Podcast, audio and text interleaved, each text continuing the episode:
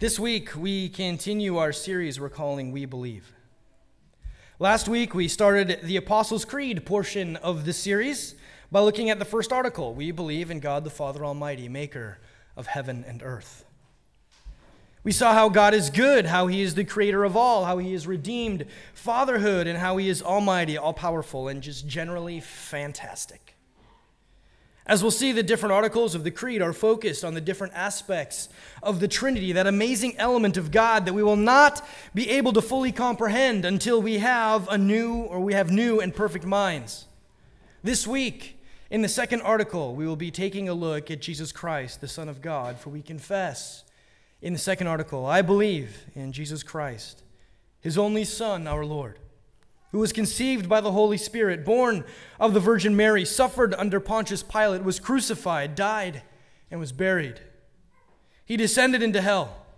The third day he rose again from the dead. He ascended into heaven and sits at the right hand of God the Father Almighty, from whence he shall come to judge the living and the dead. Now, there are a ton of places that we could begin to work through this confession, this profession but we can't hit all of them. And, and I've decided that we'll sit in Acts chapter 4, verses 11 to 12. It's, it's not a lot of verses, it's not a lot of verses, but it hits some pretty fantastic elements of who Jesus is and what that means for us. Peter and John have been taken into custody for preaching about Jesus. The established church of the day is not very excited about them. They have spent the night in jail and are now receiving their hearing before the Sanhedrin. And our text this morning is an excerpt from Peter's fantastic speech. And I would encourage you to go back and, and read the whole thing sometime. But for this morning's purposes, we'll be in Acts chapter 4, verses 11 and 12. If you have your Bibles with you, I encourage you to turn there now. If you do not, that's cool. There should be a Bible in the back of the pew in front of you, or you are welcome to follow along as the words will be on the screens beside me. We read the word of the Lord this morning, Acts chapter 4, 11 to 12. Jesus is the stone you builders rejected, which has become the cornerstone. Salvation is found in no one else, for there is no other name under heaven given to mankind by which we must be saved. Thus ends the reading. Let's pray. God, we thank you for your word, for your word is truth. God, I pray that you would speak through your word this morning, that you would perform the miracle that feeds our souls. I pray this in your name. Amen. This week, a video game came out that I'm pretty excited to play. It's called God of War Ragnarok. You play the role of a tired, somewhat depressed, though super strong father, Kratos, who is trying to protect his son from the ancient mythological Norse gods during Ragnarok, the end of the world. It's a ridiculous premise. But there's something about a game in which you are protecting someone, in which you are bettering yourself by leveling up, increasing in health and strength, finding new weapons, and taking on the forces that are bent towards your destruction. There is something awesome about fighting huge monsters and villains and winning. There's something deeply satisfying about progressing through the levels, leveling up, feeling yourself, your character get stronger and stronger as you persevere in the way that the game's storyline, the developers behind the scenes intended you to. And leveling up isn't just something we see in video games, is it? My kids have been leveling their way up through school. They complete one grade and then they move on to the next. We see it in sports, starting at a lower level like kickball and then t ball and then coach pitch and then player pitch, all while getting to know more about the game and, and how to hit and how to swing, when to swing, when to lay off a pitch, how to throw, how to work on our speed. And eventually, if we've worked as hard as we can and we have enough God given ability, we might end up in, you know, getting drafted and be in the minor leagues. And if we keep working and developing and, and leveling up, we'll get to the majors. And if we keep going and keep working, working, maybe, maybe we'll even be able to level up to the Hall of Fame. We see it at work at our jobs as well, right? You start at the bottom, you, you put in your time, answering phones, picking up lunch, you learn the processes. You learn what makes the company, the business tick. You, you work hard and you move up. You, you level up until at some point you work your way into a manager position and then maybe a, a director position. And then maybe someday, after you've put in the time, after you've leveled up enough, you get to be the, the CEO or even the owner.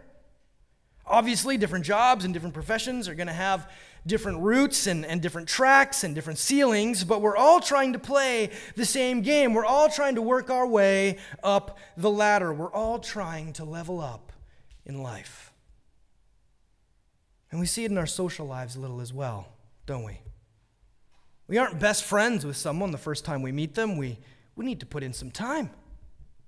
We need to get to know each other, whether the intentions for the relationship are romantic or platonic, whether we're looking for a spouse or just a friend. We level up our relationships, don't we? Putting in time, increasing our trust, getting to know each other better, and as we invest in each other, invest in each other, our, our relationship grows. The comfort level we have with each other grows, but relationships can be a little tricky too, can't they? Because sometimes you feel like you want the relationship more than the other person does. They didn't hit that like button on the post you put up on your socials like you'd hoped they would. They didn't respond to that text as, as quickly as you expected them to. Are they mad? Did, did something go wrong? Are you not as close as, as you thought that you were? Do you like them more than they like you? And as the doubts about our relationships begin to hit us, we wonder if we're leveling up our relationship or if we're losing levels. I remember when Karen and I were dating, and I had certain expectations of what dating would look like, and she had certain expectations of what dating would look like. And those expectations, they didn't always line up. No, it felt like things were going good. It felt like we were getting closer and closer. And then I'd do something dumb, like trying to start a snow fight, like you see in those ridiculous Hallmark movies. Except the snowbank that I was pushing her somewhat forcefully into was not fluffy like it looked, but frozen solid. Poor girl bounced off it and then sprawled all over the pavement and looked up at me with fire in her eyes. There were times that I would do something that fit within my expectations without realizing that they were outside Karen's expectations. How do guys' nights fit into our schedule? What restaurants are we going to limit ourselves to, even though one of us loves to explore the menu and one of us finds a comfortable nook and settles in for life? Do we always have to hold hands in public? Right? Like, these are the types of things. And, and then we get into an argument, and I'd get nervous that I had just lost a level in the relationship with this young woman who I was growing to love. And, and that freaked me out. And that's dealing with relationships amongst each other. Do we sometimes wonder if we are losing levels in our relationship with our God? We know what God's expectations are for us. He's, he's laid them out very clearly in Scripture. We know that the law that He has given us is for our benefit. We know that life would be more edifying, will be better for us functionally and spiritually if we did all the things that God asks us to do in the Bible. We know that God isn't trying to put us through some difficult ropes course or have us jump through a bunch of hoops for His own enjoyment. He's not helping to, to shape, or he's helping to shape us and to mold us into better human beings and to protect us from the evil in the world around us, from the influence of the devil, and from the yearnings of our broken and sinful hearts. This morning in confirmation, we, we hit the, the part of the, the Lord's Prayer that says, Lead us not into temptation. Jesus, God isn't bringing us into play. He's, he's shaping us. He's molding us. He's causing us to rely on Him, that he might protect us from the temptations in the world around us and from the temptations in our own hearts. God's law is not intended to be a chain around our necks, it is the freedom to live the life that is best for us. But we're not very good at following the instructions, the directions that God has given us, are we?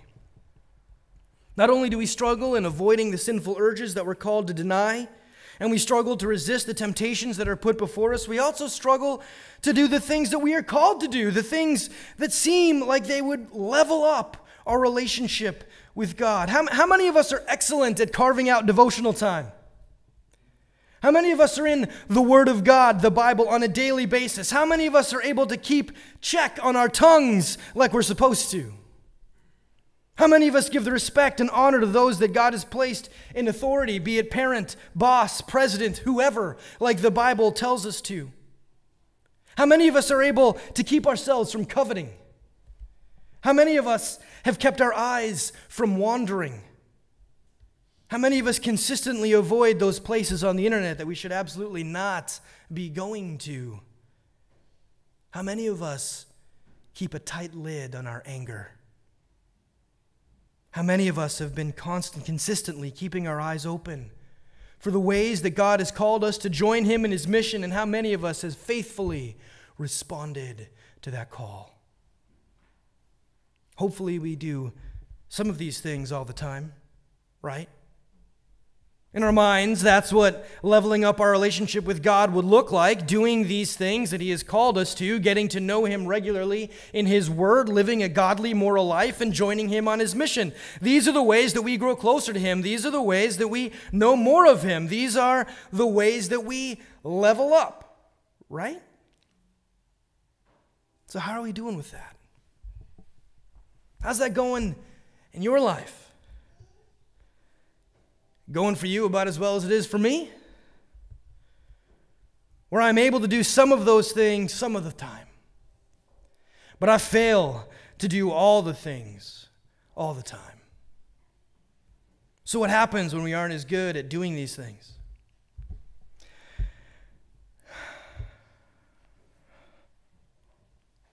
How does God respond to us when we are in His Word like we're called to be? How does God respond to us when we slip and fall into sin? How does God respond when we miss or ignore opportunities that He has arranged for us to join Him in His mission? Do we lose levels with God? Are we less worthy Christians? Can we still call ourselves Christians? How does God look at us when we fail? Will He ignore us? Will He move on from us if we can't maintain the level of the relationship that we've moved into? Will He abandon us if we can't keep our lives together, if we can't get past an addiction or a particular struggle? How does God respond when we don't live up to the expectations that He has lined out for us in Scripture? There's a guy that I follow on Twitter. His name is Jared C. Wilson. He's an author and a professor at a Baptist seminary. And, and this week he sent out a tweet that hit me right in the heart as I was struggling through these questions myself. He wrote this Christian, there's not a morning you wake up that the Lord is looking down over you saying, Impress me. There's not a morning you wake up that the Lord is looking down over you saying, Impress me. Do you feel that? God's not sitting up on his heavenly throne with his arms crossed, looking down his nose at you saying, Impress me. God knows that we can't impress him. He knows that we don't have the ability to level up our relationship with Him. He knows that we can't do what we're supposed to do all the time. He knows that we can't, that, that we fail where we are expected to succeed. He knows that we cannot keep our end of the agreement. We cannot maintain our end of the relationship. That's why when He made the covenant with Abraham, when, when He promised to be the God of Abraham's people, an everlasting promise of care and love and deliverance. Abraham didn't take part. Typically, when a covenant was made in those days, both parties would be part would take part of the ritual. But God put Abraham to sleep, and then he performed both parts of the process. God was telling us even then, even way back then, with Abraham, the first, way back then, he was telling us that he had us. For he knew that we could not keep our side of the bargain. We could not maintain our part of the covenant. We could not level up our relationship. We need God to do the maintaining and the leveling up of our relationship with him. And in the second article of the Apostles' Creed, we confess God's work in maintaining our relationship and leveling up our relationship with Him, for He accomplished all of this through Jesus Christ. At the fall of Adam and Eve, we see that sin is passed on through the man. Adam did not act in the ways that he was supposed to act. He did not lead like he was called to lead. And so, though Eve ate the apple first, sin passes down uh, to mankind through Adam. If you have an earthly sinful father, you too are sinful. But Jesus didn't have one of those, did he? As we confess, Jesus was conceived by the Holy Spirit. That means or that, that doesn't mean that God had sex with Mary. It means that God worked in a supernatural way, not a carnal way, but in a way that transcends our physical world, and He caused Mary to become pregnant with His Son. And Jesus lived here on earth. He, he taught us and He hung out with us. He blessed us, and then He suffered for us. He suffered at the hands of Pontius Pilate. For though it was the Jews that called for Jesus' blood, it was Pilate who convicted Him. The man that he knew was not guilty of the charges brought against him. In order to start, stop a riot in an attempt to keep the peace, Pilate condemned a man that he knew was innocent to death. And not just any death, but a death reserved for the worst of Roman society. And so Jesus was sent up a hill carrying large beams of wood fashioned into a cross. And there at Golgotha, Jesus was nailed to what the Bible calls that cursed tree. And as the nails went through his hands and as he was raised up in his suffering, Jesus became sin for us there on that cross.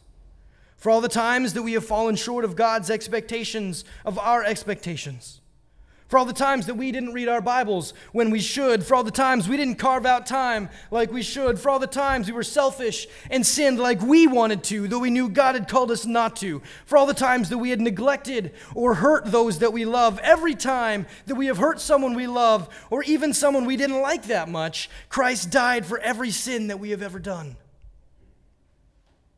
For he became every sin that we have ever done and ever will do. And there on the cross, the wrath of God was poured out on Jesus for our sin, your sin, my sin, the sin that has been done, and the sin that we will yet do. Jesus died for all of it.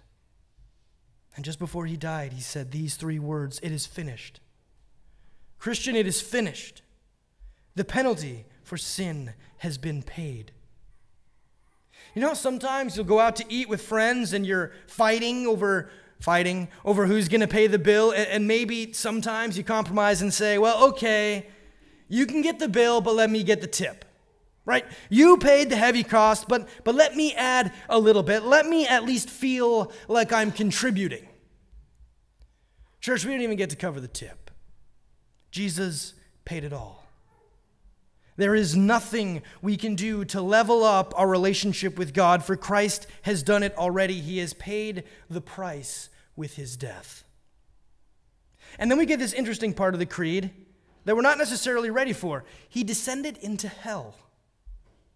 What does that mean? Does that mean that Jesus spent time in the place of eternal torment?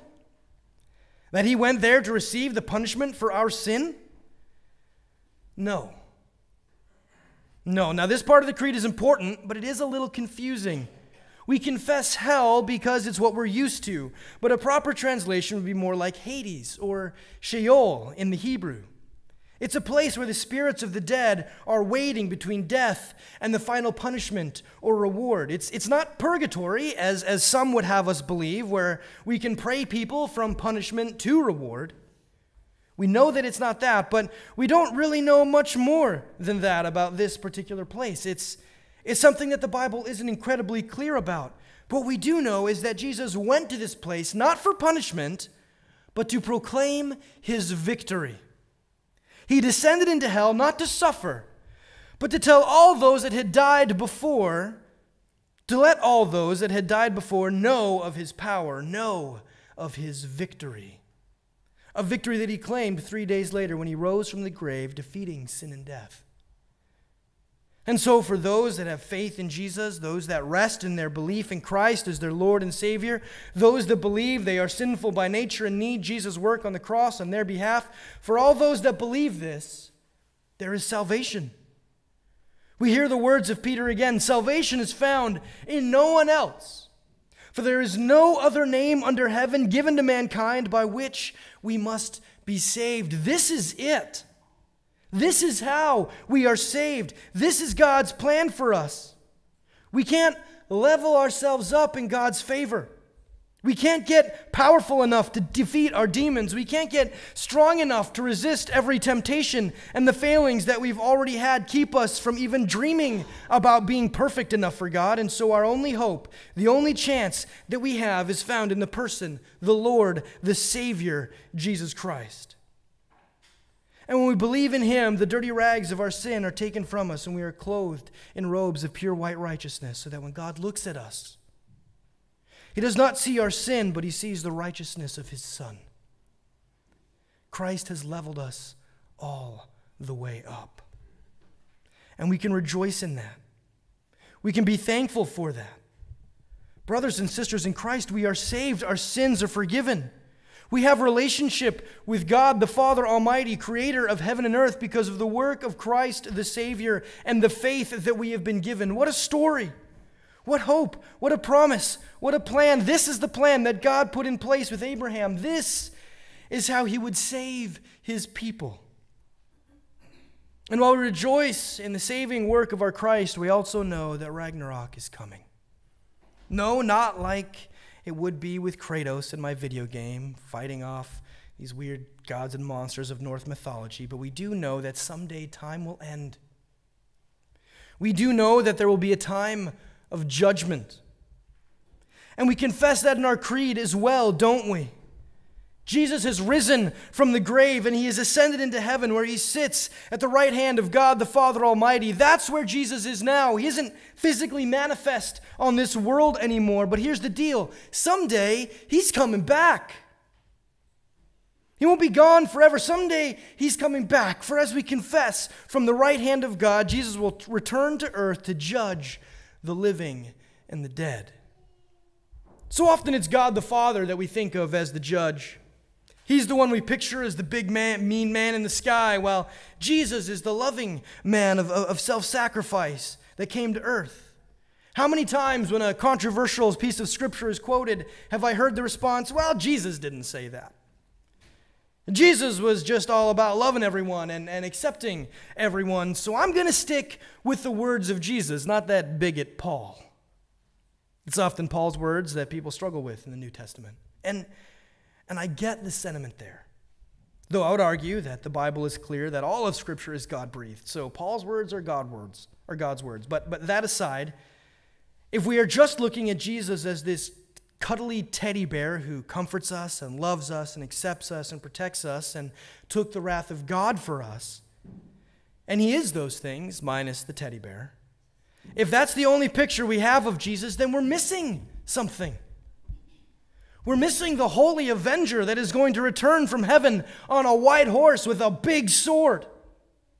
We're missing the man who will slay the dragon and win the final war. We're missing the man who Isaiah says has his white robe soaked in red from the verdicts that he has carried out.